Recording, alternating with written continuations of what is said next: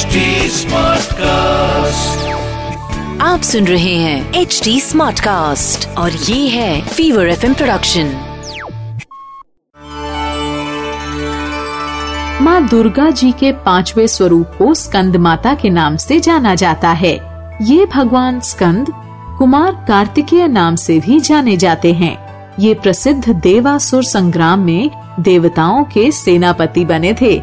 पुराणों में इन्हें कुमार और शक्तिधर कहकर इनकी महिमा का वर्णन किया गया है। इनका वाहन मयूर है।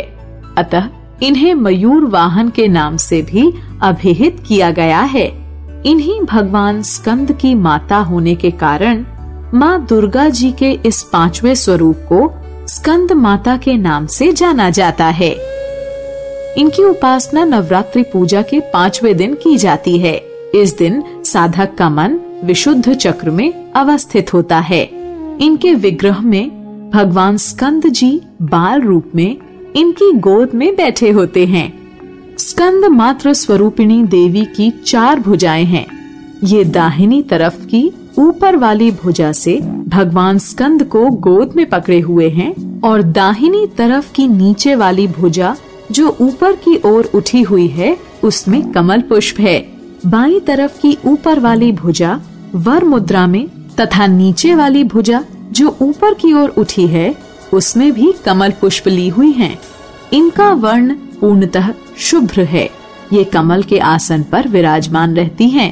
इसी कारण से इन्हें पद्मासना देवी भी कहा जाता है सिंह भी इनका वाहन है नवरात्र पूजन के पांचवे दिन का शास्त्रों में पुष्कल महत्व बताया गया है इस चक्र में अवस्थित मन वाले साधक की समस्त बाह्य क्रियाओं एवं चित्त वृत्तियों का लोप हो जाता है।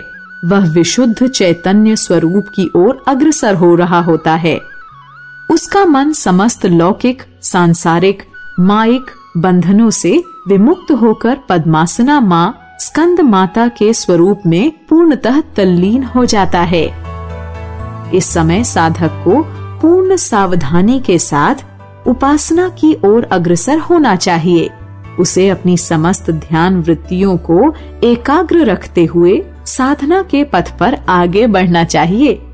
माँ स्कंद माता की उपासना से भक्त की समस्त इच्छाएँ पूर्ण हो जाती हैं। इस मृत्यु लोक में ही उसे परम शांति और सुख का अनुभव होने लगता है।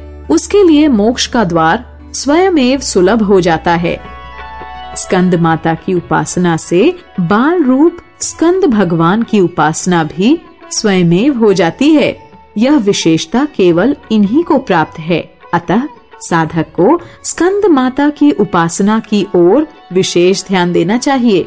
सूर्य मंडल की अधिष्ठात्री देवी होने के कारण इनका उपासक अलौकिक तेज एवं कांति से संपन्न हो जाता है। एक अलौकिक प्रभा मंडल अदृश्य भाव से सदैव उसके चतुर्दिक परिव्याप्त रहता है। यह प्रभा मंडल प्रतिक्षण उसके योग क्षेम का निर्वहन करता रहता है। अतः हमें एकाग्र भाव से मन को पवित्र रखकर माँ की शरण में आने का प्रयत्न करना चाहिए।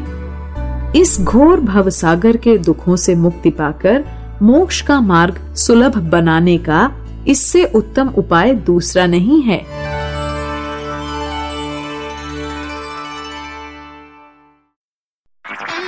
आप सुन रहे हैं एच डी स्मार्ट कास्ट और ये था fever FM production H smart Smartcast.